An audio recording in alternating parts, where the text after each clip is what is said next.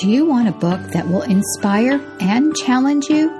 Evangelizing Catholic Culture New Vision for the New Creation is that book. It's a call for spiritual renewal within the Catholic Church. There's an entire generation of people searching for authentic purpose in their lives who desire to serve the proclamation of the gospel of our Lord Jesus Christ and live a rich life of personal holiness. This is an exciting challenge to those who desire to live a deep and rich Christian way of life.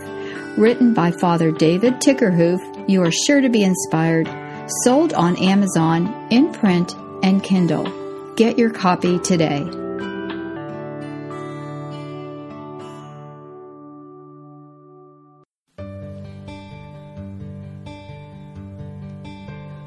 Welcome to the Evangelizing Catholic Culture podcast show with your host, Father David Tickerhoof, T O R. Father David is a retired priest currently ministering in Pittsburgh, Pennsylvania at Our Lady Queen of Peace House of Evangelization. You can find the show notes for each episode on the podcast website, evangelizingcatholicculturepodcast.com. The teachings in this podcast are the thoughts and prayers of Father Tickerhoof and are based upon his good standing in the Catholic Church. And now, here's your host, Father David. For today's show notes, go to Evangelizing Catholic Culture Podcast, Episode 45 Trauma and the Spiritual Life. Good day to everyone. Uh, we're going to do, do a, an overview of what we're going to do. We're going to we're going to record basically three podcasts today. We're going to just do the first one, and the whole the over overriding uh, title would be human and spiritual integration.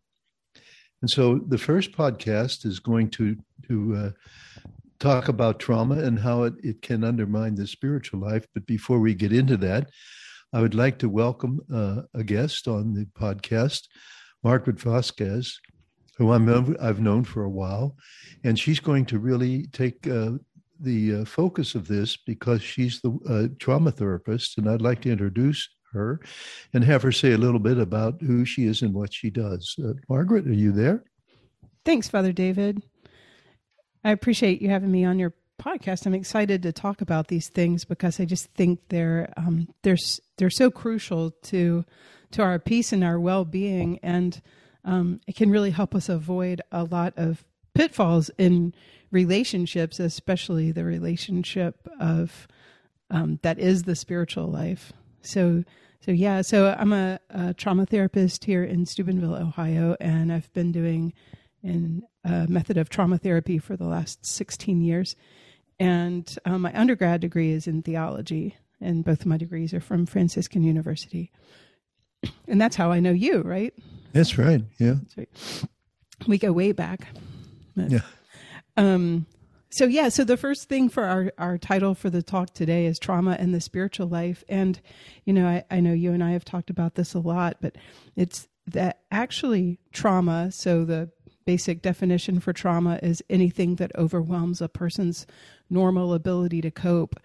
And so, just kind of inherent in that definition is that trauma is very, um, very personal and very subjective. So, something that might be a trauma for me might not be a trauma for you, right? And um, something that might be a trauma for you might not be a trauma for me. And it just depends on the sense of powerlessness and the sense of threat that we have in an experience is really what determines um, how it how it kind of how we experience it. And then so then the actually the biological response we have during it because when we have that sense of overwhelm and our body really goes into to high gear it's actually something very biological happens that can actually have that event become encoded in our brain in such a way that can make the emotions from it continue to be experienced like they're still going on.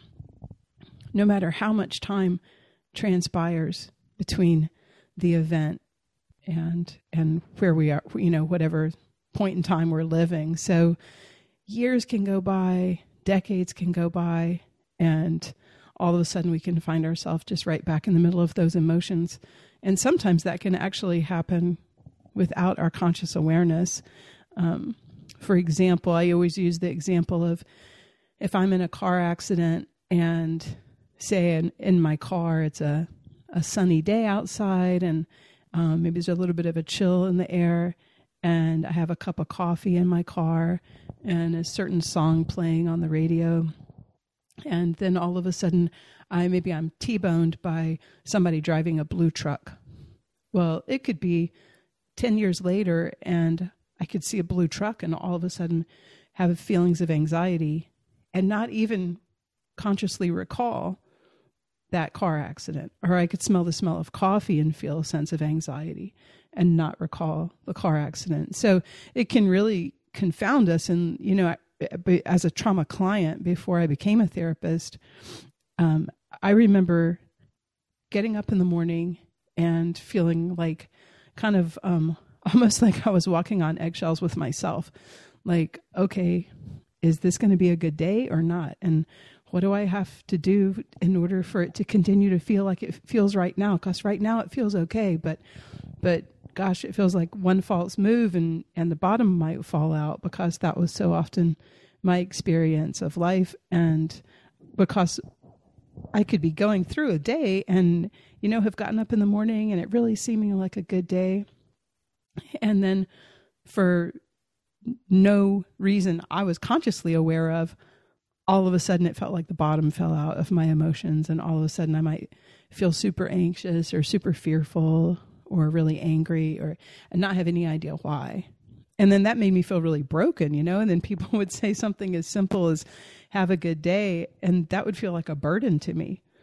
And then it's just, that probably sounds silly, but it would feel like it's a burden. Like they're telling me to have a good day, and I don't have control over that because I thought I was going to have a good day when I got out of bed this morning. But then all of a sudden, I, I don't feel like it's a good day. All of a sudden, I feel, you know, I feel very fearful or, or whatever the case might be um, because I didn't understand what was going on in the brain and how to, how trauma affected us. And so that's one of the reasons I'm excited to get this message out so people can understand how these things affect us. And also happily some of the things they can actually do even in um, in their present day whatever situation they're living in. So um, and plus i always think knowledge is power you know? So so what happens when trauma happens is um, that those traumatic experiences can um, have that it had that memory become encoded in such a way that it continues to be experienced like it's still going on, which can leave us experiencing those emotions like they're still going on.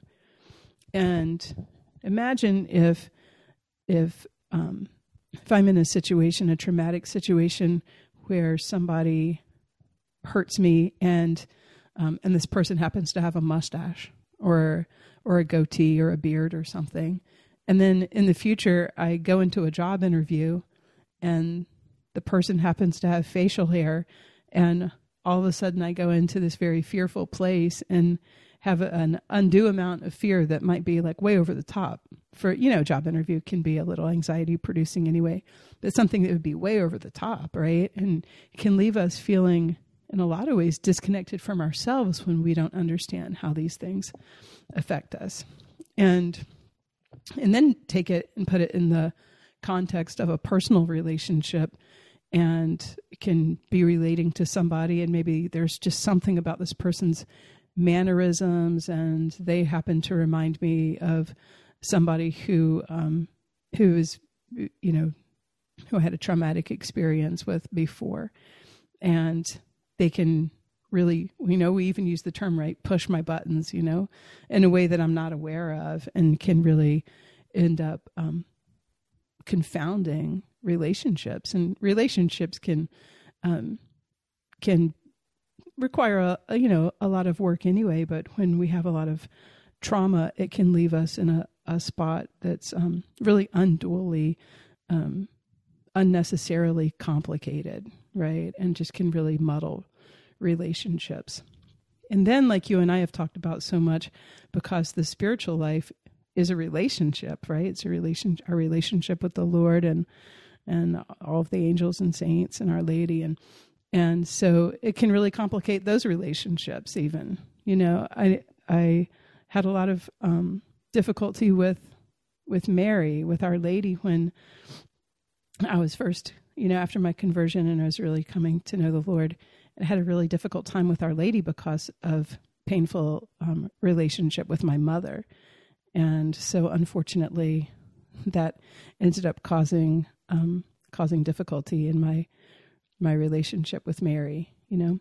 So these things really can affect the spiritual life. I'm just wondering, you know, I know you've done obviously you've done pastoral work for a long time and you ever seen people's traumas affect their spiritual lives? Yeah, well, I I see it all the time. Hearing a lot of confessions, many people have that a problem of human and spiritual integration, and they're not even aware of it. But as you're you're presenting what happens to the mind, and uh, when there are negative experiences, emotional experiences, say in a roommate or in somebody that you're working with, the, there's a response that you talk about, and it's a, called a, a, a fight or flight response, passing from the uh, old self or the the self that is uh, the the untrue self because of these things that are in us that are going on and moving to want to come to move to the true self which brings us spiritual freedom.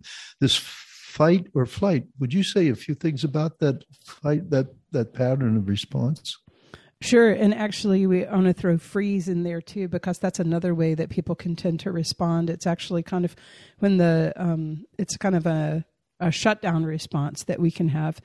Um, so, so fight or flight is when we're in a situation where we experience um, a perception of threat anyway, and then our natural response is to want to fight or flee, right? To to do something to get away from it, prevent it, stop it, that kind of thing. And so that's why fight or flight, fight to actually change the situation um, in in kind of in real time, or flight to to get the heck away from it, you know. But freeze also is is a way that people can respond when the situation is so overwhelming their body becomes overwhelmed and they can actually go into this kind of shutdown mode um, and get really kind of almost like you, you know, deer in the headlights. It's kind of the way we would typically refer to it, you know, where they're just kind of like stuck. You know, it's like, wait, I can't fight, I can't flee. If I do, this won't work out or this won't work out. Or maybe sometimes we try to fight or flee and then it doesn't work out and then we go into that freeze, you know. So Yeah, that's when the, that's when the, the disconnection occurs, or you're not able to connect when you can't connect with the person. So we, we really need to look at that culture of connection in terms of relationships and what we're talking about here. And uh, how do you see that unfolding uh, in in our lives in terms of uh, coming from the false self that needs transformation to the true self that was really uh, a, a experienced in some degree of freedom? I think fear is really the root. You know, uh, the, to me, the essence of the spiritual life is is love because God is love, right? So it all kind of, I like boiling things down to their simplest terms. So, you know, I have a devotion to the Sacred Heart. So for me, it's all about love. And um, perfect love casts out all fear. What I see as a therapist is when we're able to stay in that place of love, then we go to a place of compassion. And then from there to a place of connection.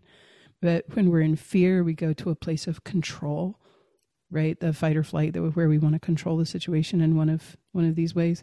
So we go from fear to control to conflict. So it's really all about fear is really kind of the the root of it in a negative way because love is really the root of it in a positive way. And it's these um, these fear kind of landmines can become um, buried in our in our lives because they're buried in our minds and our hearts from particularly in our even in our brain from the traumas we've experienced. So, since the spiritual life is about relationship, how do you see that in terms of, of connection? And uh, how does connection develop or how does it break down? What would you want to say about the notion of connection and how important it is to be connected to self and to God and to others to really, in a sense, have a positive experience of uh, our relationship. I, I know we're going to get into. The, I'm going to try to hold myself back because I know we're going to get into this a lot more in in the next podcast. But the to me, the root of the connection is compassion. When I, as particularly ironically, maybe starting from a place of self compassion, because I think as Christians we get used to, um, you know, love your neighbor as yourself, and we're ready to skip over loving ourselves and run out the door and love our neighbor, you know, because that makes me feel holy. But loving myself doesn't make me feel holy, you know, mm. um, which I think is, is faulty anyway, right? Because holiness isn't a feeling, you know.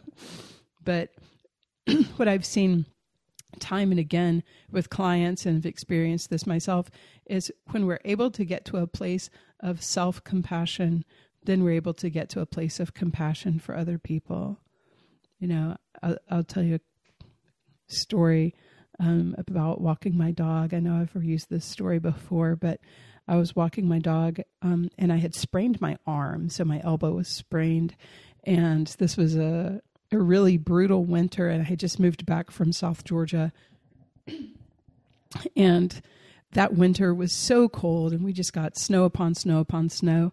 And finally, April came and it was a bright blue sky. And um, and the snow had finally melted off the walkways at the park. And so I just wanted to to be outside because I'm an outdoors person, you know. And so I had taken my dog, Sugar. I had taken Sugar to the park and to take her for a walk. And you know, usually she was just she was so reliable. She was just such a good dog and and she would usually just kind of lumber along, you know, she's kind of a bigger dog and and um and it could could really count on her to to be a good listener and that kind of thing. So I was excited to be able to get outside with her, and had gone to the park and remember with my arm sprained, and as I'm walking along with her, she's doing something completely uncharacteristic in that she's jerking the leash and twisting the leash and smelling over here and smelling over there and kind of darting back and forth. And as she's doing that, it's jerking the leash, you know. And so she's jerking the leash. It's really hurting my arm. You know, I'm having these explosions of pain go off in my head. And um, so I, I was popping the leash and I'm saying, Sugar, sugar. You know she keeps doing it. She's not listening. And i'm thinking what is what's going on? This feels like something out of the twilight zone. Like this is not my dog. This is not how she acts. What's going on here? And so so i just got fed up really fast, you know, and I walked her back up to my car and put her in the back of the car. And I went walking up to, um, or driving back to my place. And I'm looking in the rearview mirror and I was fussing at her like, she, you know, like she was a bad kid. And I said, you know better than that. What was that? That was totally ridiculous. You know, I'm, I'm looking at the, in the scolding her, you know, and there's a little voice in my head saying, You're having a fight with a dog. And anybody who's driving by can tell you're having a fight with a dog, you know. That's not good for business when you're a therapist, you know. so I get her back to my place, and uh, you know, this voice kept, you know, it's my my conscience, I'm sure, but telling me like, let it go, like get over it, you know. She's a dog, and I put her out on the deck, and I closed the door, just like she just needed to be away from me because I was so fed up. And I went in the kitchen and feverishly started cleaning the kitchen, just trying to burn off some of the steam I had coming out of my ears. And um, as I was doing it, you know, I kept telling myself, get over it, let it go. And I, I couldn't. I was just fired up, you know. And then finally, this little thought went through my head that was really disappointing. And gee, you know, as soon as that went through my head, Father David, I thought, oh my goodness, I'm trying to control this instead of having compassion for myself. And so as soon as I switched my thoughts to, of course, that was disappointing. You just wanted to be outside. It's been a brutal winter. You just wanted to be able to enjoy the outdoors. I mean, it, it wasn't a nanosecond went by, and my very next thought was, you know, she has cabin fever as bad as I do, and she just is probably the smell of all the little critters that, you know, was the smell was stuck under the snow for all of these months and she's probably just on sensory overload. So immediately I was able to get to a place of compassion for her once I got to a place of self compassion. And I've seen the ah. same thing with clients. I've seen the same thing with actually in a couple of situations with little kids I had treated who were trying to kill their siblings, literally trying to kill their siblings.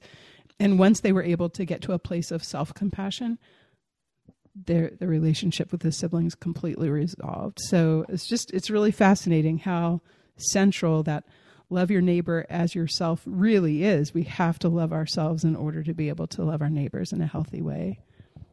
So let's stick with that for a minute and uh, uh, apply it to our situation going on in the life of the, the country, in in the world, in the country, and we're we're in the midst of the of the war in Ukraine, and and also we find that the situation appearing in the church. There's so much brokenness in the church, and so many of the institutions are faltering, and the relationships are compromised, and things like that, and people are hopeless. And and what, how do we get this this notion of uh, compassion and connection.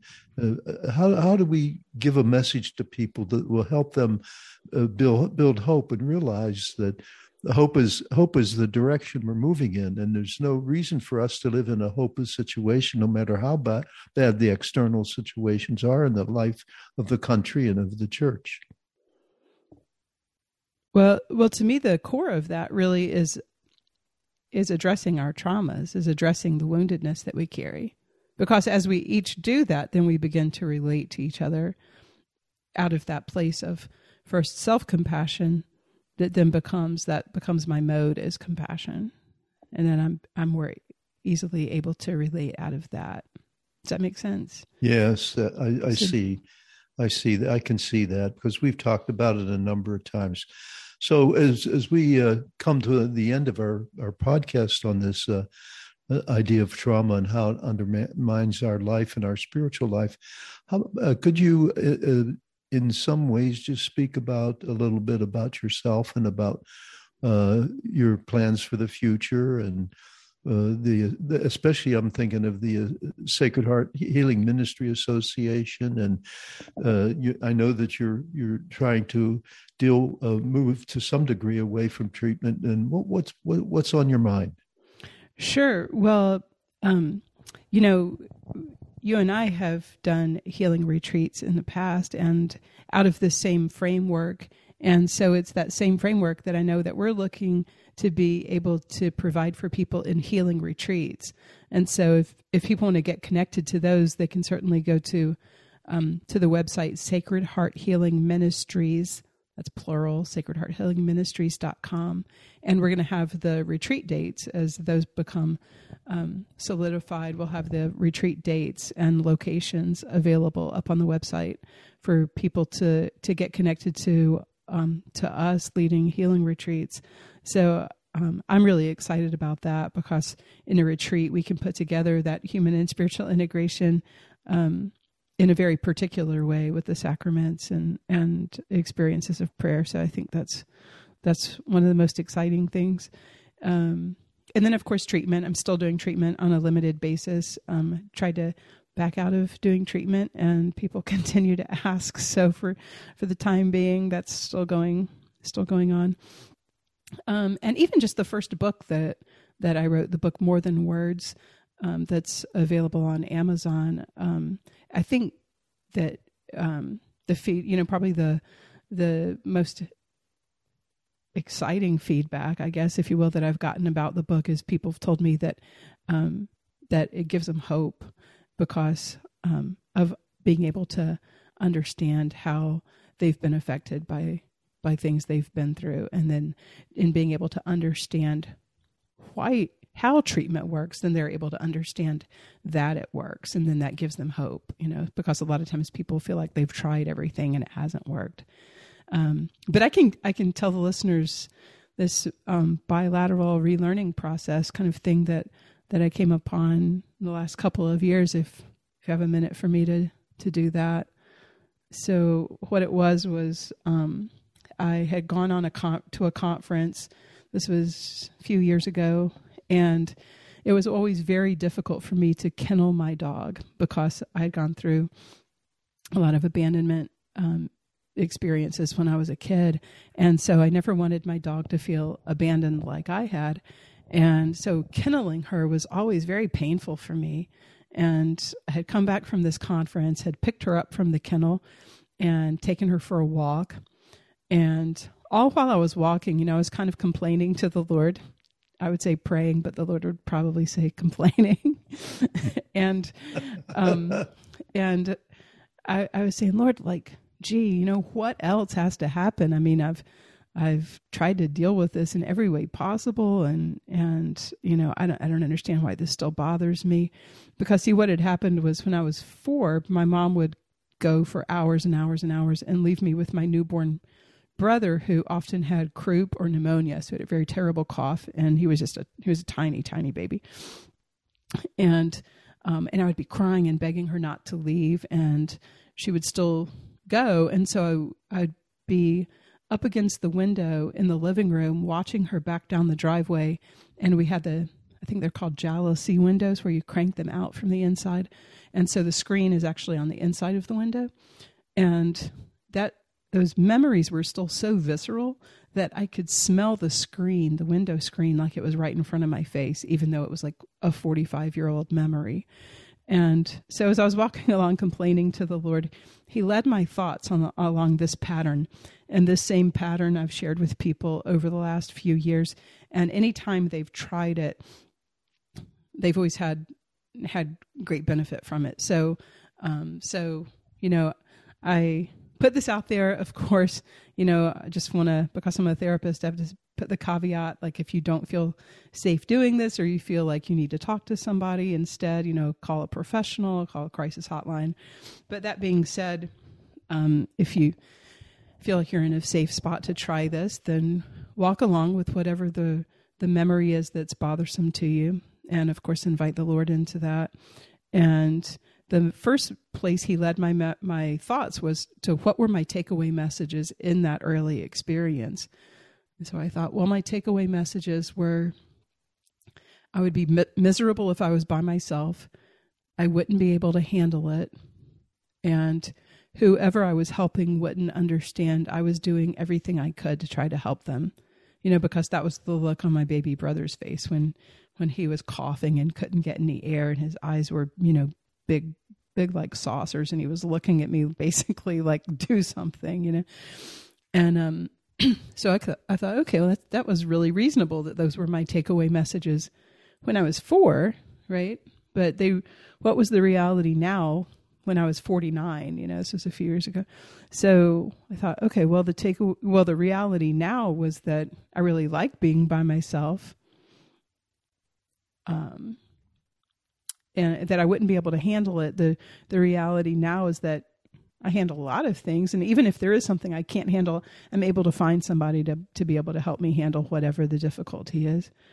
And then to the takeaway message that whoever I was trying to help wouldn't understand, I was doing everything I could to try to help them.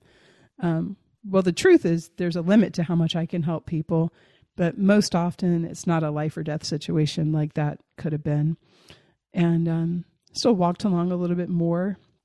And then the Lord led me to to consider what were the positive characters characteristics about myself in that experience. So I thought, well, I, w- I was capable enough, even at four, to keep to keep us both alive, and I didn't resent my brother. You know, I just felt bad that I wasn't able to help him more than I could. Um, so you know those kind of things, and resilient and that kind of thing, right? And then I just continued to walk along. At this point, I was walking my dog back to my car because this had been about a 25 minute, 30 minute walk. And, you know, all of a sudden there was this shift internally, and I knew I would be able to kennel her. I just felt the sense of freedom. And then I tried it out. I did kennel her, and it felt totally different. And then um, I really believe that the walking was a crucial part of that because anytime we use both sides of our bodies, we use both sides of our brain and the two different hemispheres of the brain have different types of memory. So when you get both sides engaged, then then you're able to address things in a in a deeper level. And of course, inviting the Lord into that. At that point, you have body, mind, and spirit going on. So it's so it's really considering the painful event, what your takeaway messages were about yourself and about the world at that time, what the reality is now to each one of those takeaway messages and what the positive characteristics were about yourself in that original event. And um, and yeah, so I've I've had great reports back from people. Very, very powerful, some very powerful stories about how much that's helped people. Well, Margaret, thank you very much uh, for being on the having the podcast, doing the podcast, and explaining those things to us. I just really appreciate all that you've done, and uh, I know that you're planning other things as the days go on, and that's a wonderful thing. And it's been really great having you on the podcast. So let us uh, end this now with a uh, prayer of thanksgiving. Father, we thank you for all the ways in which you reveal to those that you love, those that you have a, a deep love for, because everything comes back to the fact that you first loved us when you bring these things to us that bring us freedom and liberation. Mm-hmm. And so, Father, I just pray that through the grace of your Son Jesus and through the gift of the Easter time that we're in, the time of the resurrection, that you may touch our brothers and sisters in every way as they open their hearts and minds to you, so that you may bring them the joys of spiritual freedom and spiritual and human integration. And we pray this prayer in and through Jesus Christ, our Lord and Savior. Amen. Amen. The opinions on this broadcast are those of Father Tickerhoof. Thanks so much for listening to this podcast, and please share this podcast with a friend. And to contact Father David, email him at frdavidjt at gmail.com. And be sure to leave Father a star rating on any podcast app. You can find more information about Father David on evangelizingcatholicculturepodcast.com.